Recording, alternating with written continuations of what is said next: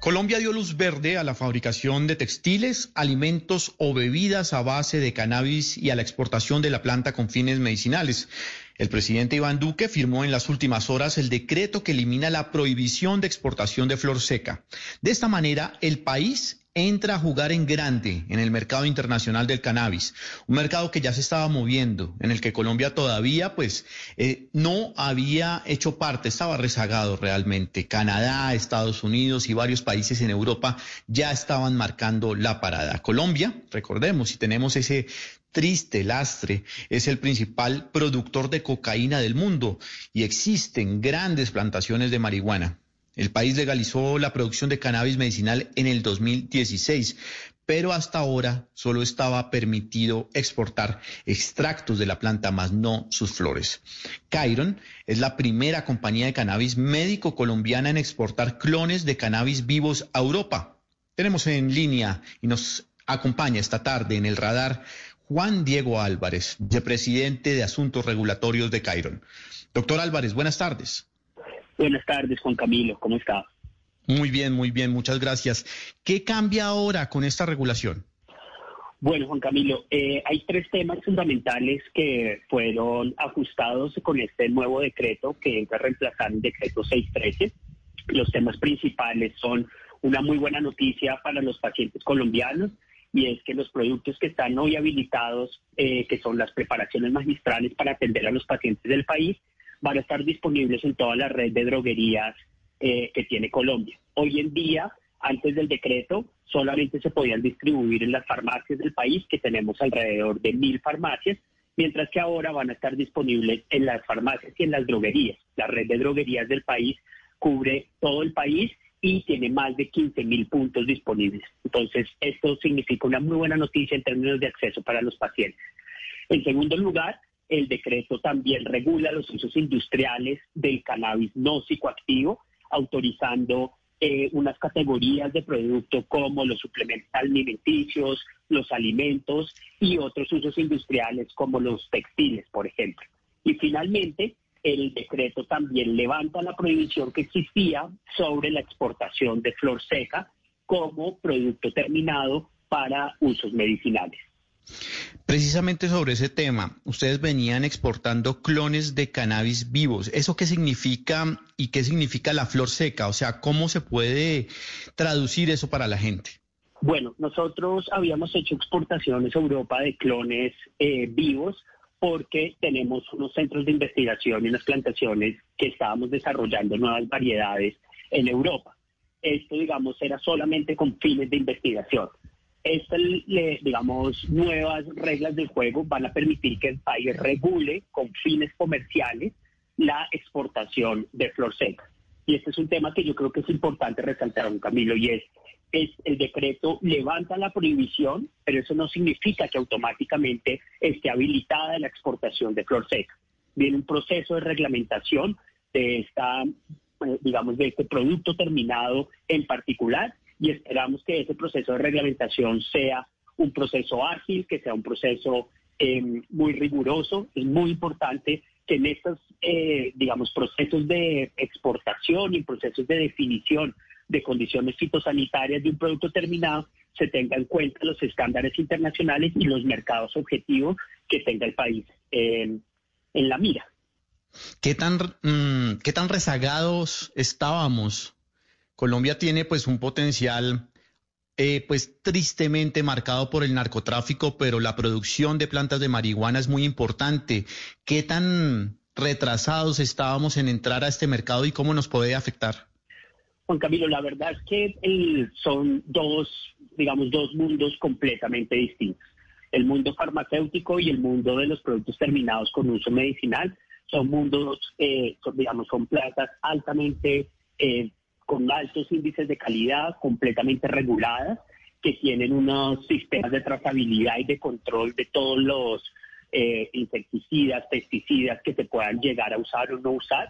Y en esa medida, digamos, hablar como de, nuestra historia alrededor del, del uso ilegal del cannabis, pues realmente no es que nos permita tener ningún tipo de conocimiento agregado que vaya a ser útil. Estos son dos mundos completamente distintos. Ahora, en el mundo sí existe ya una, un mercado de flor seca como producto terminado, que es un mercado importante, que es un mercado al cual no teníamos acceso antes en el país y que ahora con este levantamiento de la prohibición vamos a poder empezar a pensar en hacer parte de, esa, de ese mercado. Claro, ustedes tienen sus propios cultivos de, marihuana, o sea, ustedes le hacen seguimiento a la planta desde la semilla hasta ya su producción. Claro que sí, Juan Camilo. Nosotros, de hecho, somos una compañía verticalmente integrada. Nosotros tenemos seguimiento desde la semilla hasta el extracto que le llega a los pacientes, completamente monitoreado 24 horas del día y durante todo el proceso. Eso es parte de los requisitos regulatorios que hoy tiene el país. Y yo creo que aquí es importante resaltar que la regulación en Colombia ha sido una regulación que da un paso importante en términos de flexibilización de algunos requisitos para ganar velocidad y competitividad en el mercado internacional, pero ha sido desde hace mucho tiempo reconocida como una regulación que ha permitido consolidar una industria muy seria, donde hoy en día ya los pacientes en Colombia, por ejemplo, tienen acceso a productos de, altísimo, de altísima calidad. Nosotros en Cairon hemos eh, atendido a más de 10.000 pacientes en el país, hemos vendido más de 20.000 productos donde, digamos, los estándares farmacéuticos de cualquier otro producto con cualquier otro ingrediente activo del sector farmacéutico se siguen a cabalidad. Precisamente hablemos de los productos. ¿Cuáles son? ¿A qué tipo de paciente va, dirigido? Y pues, por supuesto, eh, ¿Cómo es su consumo? Mucha gente cuando hablan de la flor de cannabis se escandaliza porque piensa que tienen que, como se dice popularmente, armar el porro o el bareto, sacar una hoja, envolverla. Explíquenos un poco y pues también calmar de pronto a una generación de pacientes que no está acostumbrada a que le digan que tiene que usar marihuana para curarse. Muy bien, Juan Camilo. En, este momento, digamos que la fórmula, las formas farmacéuticas o las presentaciones comerciales de los productos disponibles en el país son fundamentalmente aceites de uso oral, que son aceites completamente estandarizados.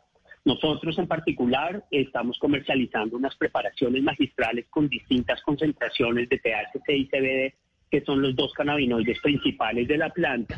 Y eh, esto lo que nos ha permitido es poder tener un sistema de trazabilidad completo y que los pacientes podamos tener un monitoreo sobre su, su, digamos, su desempeño con los productos.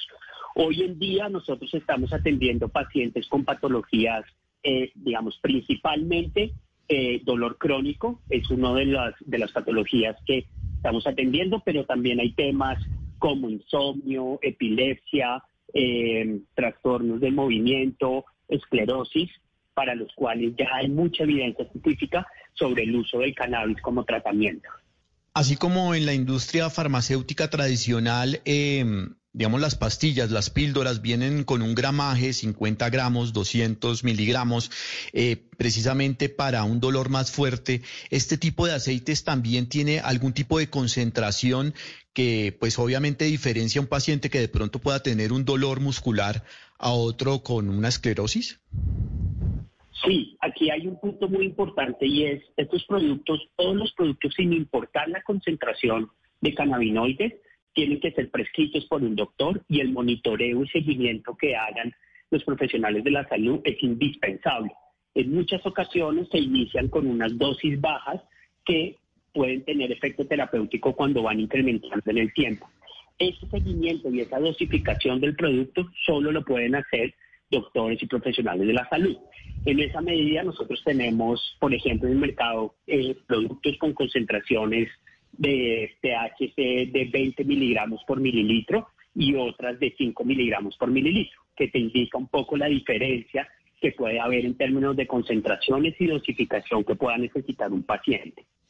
Eso es muy importante, o sea, yo no me puedo acercar a una farmacia y decir, deme unas goticas de cannabis y que me las vendan así nomás.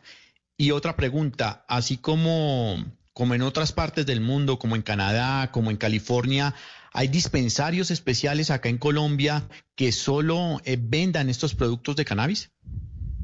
Eh, Juan Camilo, como te mencionaba, el, digamos que uno de los cambios fundamentales de este decreto estabiliza toda la red de droguerías donde consigues cualquier otro producto farmacéutico para que puedas encontrar estos productos de cannabis.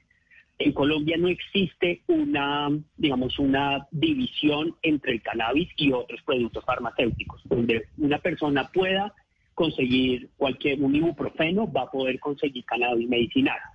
El problema antes era que por ser preparaciones magistrales solo estaban en la red de farmacias, que es una categoría de distribución más pequeña y un poco, eh, sí, más pequeña con una penetración nacional muchísimo más baja, pero hoy con este decreto vamos a tener la posibilidad de encontrar estos productos en toda la red nacional de droguerías como si fuera cualquier otro producto farmacéutico.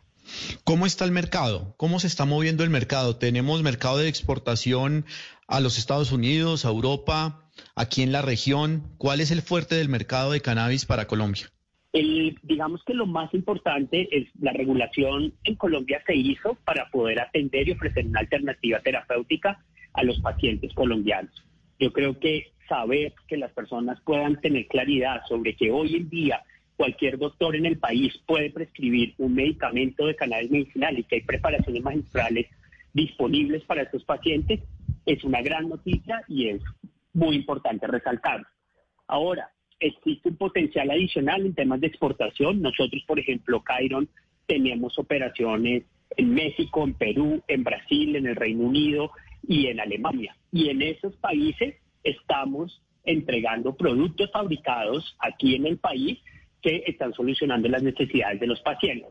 En todos estos mercados de exportación es muy importante tener en cuenta la regulación del mercado de origen y la regulación del mercado de destino en muchas ocasiones nosotros podemos tener una regulación flexible o competitiva, pero eso no significa que podamos tener acceso a cualquier otro mercado, porque tendremos que tener en cuenta los requisitos regulatorios de esos otros mercados. Doctor Álvarez, ¿podemos hablar de ganancias? ¿Cuál, es, ¿Cuál ha sido el balance de los últimos meses o del último año de una empresa como Cairon? La verdad es que para nosotros lo más importante es el número de pacientes que hemos podido atender. Nosotros en Cairon hemos podido transformarle la vida a más de 10.000 pacientes en Colombia y yo creo que esa es la información y ese es el, digamos, lo, que nosotros resaltamos. En términos de ganancias, yo diría que este es un mercado todavía en una primera etapa de consolidación.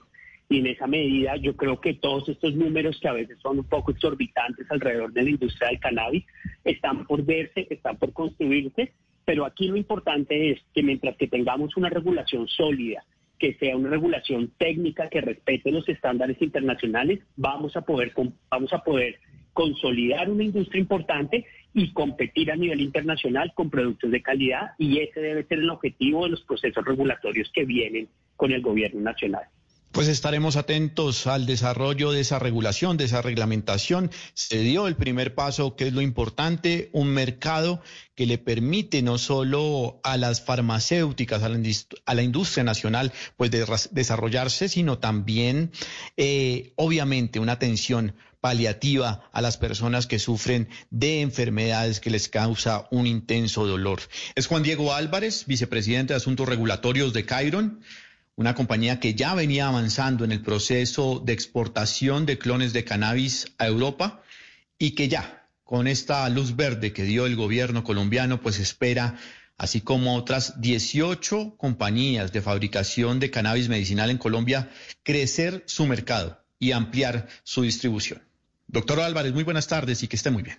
Muchísimas gracias, Juan Camilo. Un abrazo y que todo esté bien. El radar en Blue Radio.